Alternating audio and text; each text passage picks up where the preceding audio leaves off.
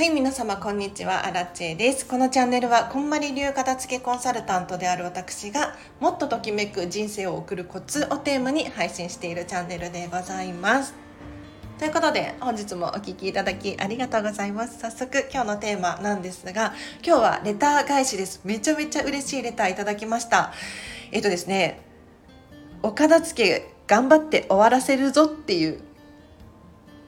レターが届いたのでちょっと紹介させてください。もうアラチェ得の誰得かって言ったら私得のテーマなんですけれど、まあ、どんな内容のレターが来たかっていうとねちょっと読み上げさせていただいてもいいですか？匿名さんです。匿名さん。アラチェさんいつも配信ありがとうございます。私は今年に入ってからお片付けをしていますが、アラチェさんが4回やっても納得がいかなかったというお話をされていましたが、私は今3回目に突入しております。おだんだんとお片付部屋が片付いていっているのが外出して帰宅した時に分かります。そして荒地さんが言うようにやりたいことが少しずつやれるようになりました。おおめでとうございます。また人間関係でも気になっていた人のことが大きな気持ちになれたり主人にも優しい気持ちになれたり本当にお片付けって素晴らしいことですね。あとは人の話が理解できなかったできないこともあったけれどよく聞けるようにもなりました。頭の中もお片付けされているのでしょうか。まだまだお片付けするところはあるので頑張って終わらせたいと思います。というねありがたいレターをいただきましたよありがとうございます。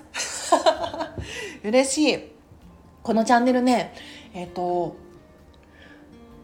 9月で2年になるんですよ。なのでこう毎日毎日アラチェがねお片付けについての配信をさせていただいているんですがもうありがたいことに毎日聞いていますとか ファンですとかっていう方もねどんどん増えていまして最近はですね新たな試みとして有料の配信をさせていただいたりとか購入者様がねいるんですよ。うん嬉しいことに。でそんな中ねこういったレターとか感想とか届くの本当に嬉しいんですね。うん、でまあ今降りてきたことを話させていただくとお片付けってタイミングだなって本当に思っています。タイミングです。自分がお片付けやるぞっていう気持ち。このスイッチが入る瞬間があるんですね。で今3回目？すごいですね。3回目片付けてますとかっていう方なんですが私はね4回目でようやくあお片付け終わったなって思えたんですよ。こんまりメソッドで言うと片付け祭りっていうキーワードが出てくるんですが片付け祭りって何かっていうとこんまりさんの本皆さんご存知かしら？人生が片付人生がときめく片付けの魔法っていう本があるんですけれどあそこの本の中にお片付けの方法っていうのがもう1から100まで書いてあるんですね。であの順序に順序通りにお片付けをすることを私たちは片付け祭りっていうふうに呼んでいてこれを私は4回繰り返してるんですよアラチェ。なんでかっていうと1回やってみたんです一通り。でもなんか納得がいかなくってもう一回やってみたそしたら手放すものがあるんですよ不思議なことに。ででもねそれでもね物量が多いなとかまだときめき足りないなとかそういうふうに思ってたんですね。で3回目やっても納得がいかなくってで4回目やる前にですねこんまりさんに会いに行ってるんですよ。しかも LA ロサンゼルスこんまりさんと一緒にご飯を食べたりとか 一緒にお片付けの方法をこう質問したりとかお話をしたりとかしてようやく新たな気づきがあってね4回目お片付けをしたら何が起こったかっていうとこれよねとこれだとしっくりくることができたんですよ。で私にとってはあのもう3年くらい前になるのかなコロナ前だったのでねあれがタイミングだったなって本当に思っていてなんとなく頭ではこうお片付けしなきゃいけないなとかお片付けしよっかなとか思うじゃないですか。でもそれだとまだタイミングとしては不十分理由としては不十分でアラチェの場合で言うと人生もっとときめかせたいっっていう気持ちがムクムクっとねこう湧き起こった瞬間がありましてその時にこんまりさんが人生ときめくよとかって言ってるからほいほいほいってついていったんですよ。そんな経緯がありましてねもう3回目やってるっていうことは今がタイミングなんじゃなかろうかと。だってねご自身の体の体調とか家族の状況だったりとかお金のなんやかんや仕事のなんやかんやによっては本当にお片付けをするタイミングって人それぞれなんですよねだから今はもう赤ちゃんがベイビーすぎて 赤ちゃんがベイビーすぎてって意味わかんないけど赤ちゃんがベイビーすぎてもうお片付けなんて手が回りませんみたいな状況あると思うんですがそんな時はもちろんタイミングではないんじゃないかなって思いますよね。だからこの調子でねどんどんお片付けしていってほしいなと思います。終わらせましょう。終わります。はい。いやなんかねこの私がお片付け3回やっても納得がいかなかったっていう話はね結構好評なんですよ。もっとねどんどん詳しく今後もしていこうかなと思います。では今日は以上です。昨日のね放送で皆さん昨日の放送聞いてくださったかしら？あのペットのペット用品の片付けっていうのかな？ペット。私もね猫ちゃんを飼ってるんですけれどその話をさせていただいたんですがちょっとねあこれも言っとけばよかったなって思うところがあって 補足してもいい？猫の毛に毛が気になるんじゃないかなっていう質問だったんですよ。で、えっと、床に落ちてる毛に対してはうちアラチハウスの場合は掃除ロボにもう任せてますよっていう話をさせていただいたんですけれど補足としてお洋服についた毛ですよね気になるのは。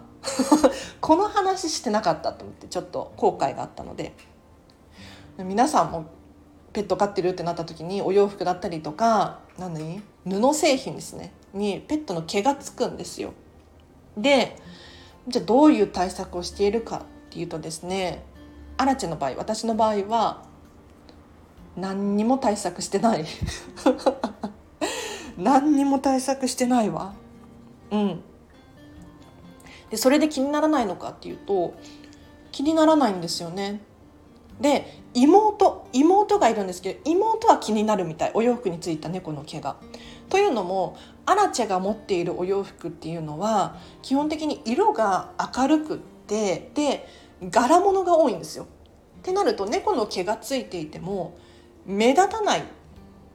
ので気にならないんですね。一方で妹は黒い服とか茶色い服とか結構シンプルなお洋服柄のないお洋服を持ってるの持っていますそうなると猫の毛がついてると気になるんですよ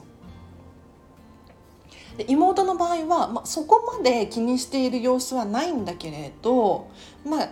服の素材の問題もあるっていう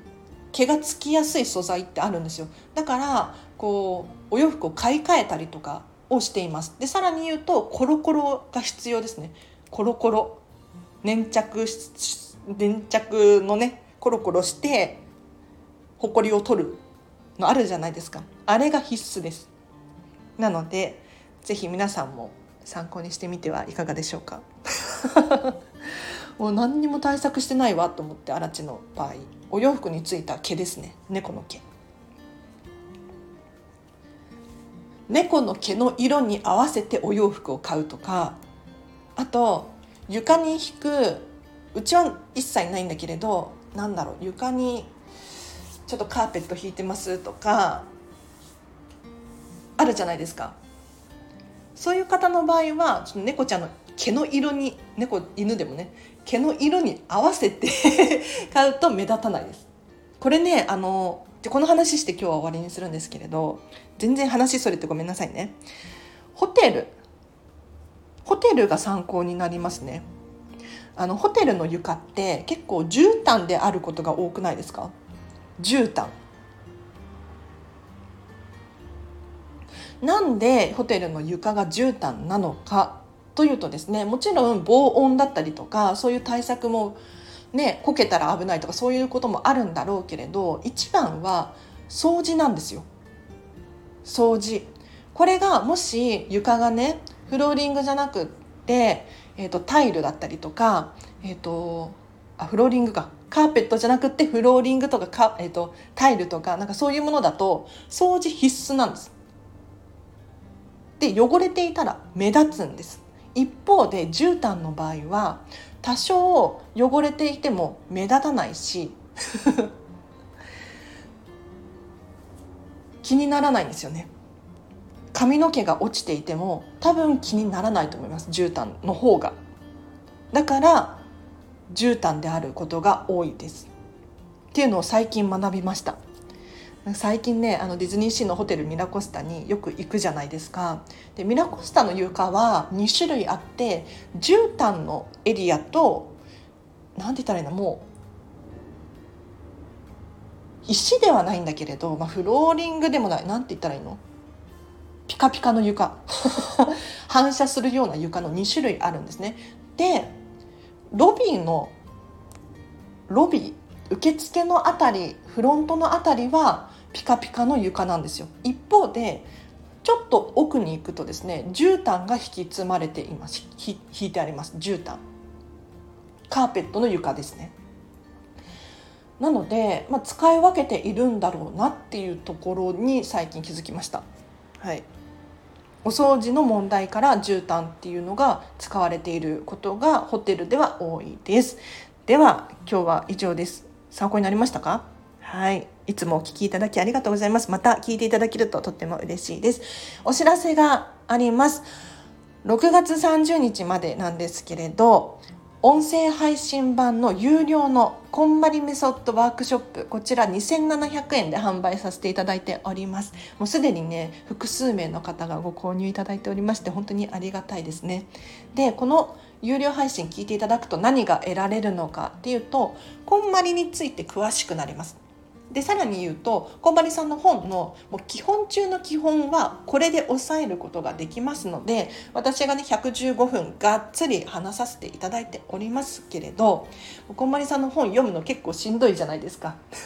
で2時間でね読み切れるかって言ったら読み切れないと思うんですけれどアラチェの音声配信だったら繰り返し何度も聞き流すことができるので是非ねおすすめです。通常そう7月1日からは3300円値上げしようと思っているんですがなぜかというとこんまりメディアジャパンからねあの3300円で販売してほしいというふうに言われているんです。でこの3300円っていうのは対面レッスンとかオンライン Zoom を使ったワークショップの場合は3300円で最低価格設定してほしいっていうふうに言われているんですね。ただちょっとアラチェの最近の試みとして、まあ、初めてワークショップを有料で配信させていただきました。なのでもう初回限定価格2700円です。我ながらねいいすごく良かったなと思っていて何がいいかっていうとオンラインでワークショップをやるってなった時はやっぱりねお客様の質問があったりとかお客様の悩みを深掘りしたりとかするパートがあるんです。でもそれをねちょっと長く時間を設けてしまうと、まあ、お客様は解決しますよ。楽しいですよ。でもアラチェが伝えたいメッセージっていうのが伝えきれないんですよいつも。だからこの音声配信版のいいところとしてはもうアラチェが一方的にずっと喋り続けています。だからね通常版のあの要するにアラチェ以外の全てのこんまり流片付けコンサルタントさんがやられているワークショップよりどう考えても情報量は多いのでめちゃめちゃお得です。是非おすすめです。でさらに最後おまけとして宿題を出させていただいてるんですねリンク貼ってありますのでこの宿題に答えるともっとお片付けがはかどりますでは今日は以上です皆様今日の後半もハピネスな一日を過ごしてください。あらちでした。バイバイ。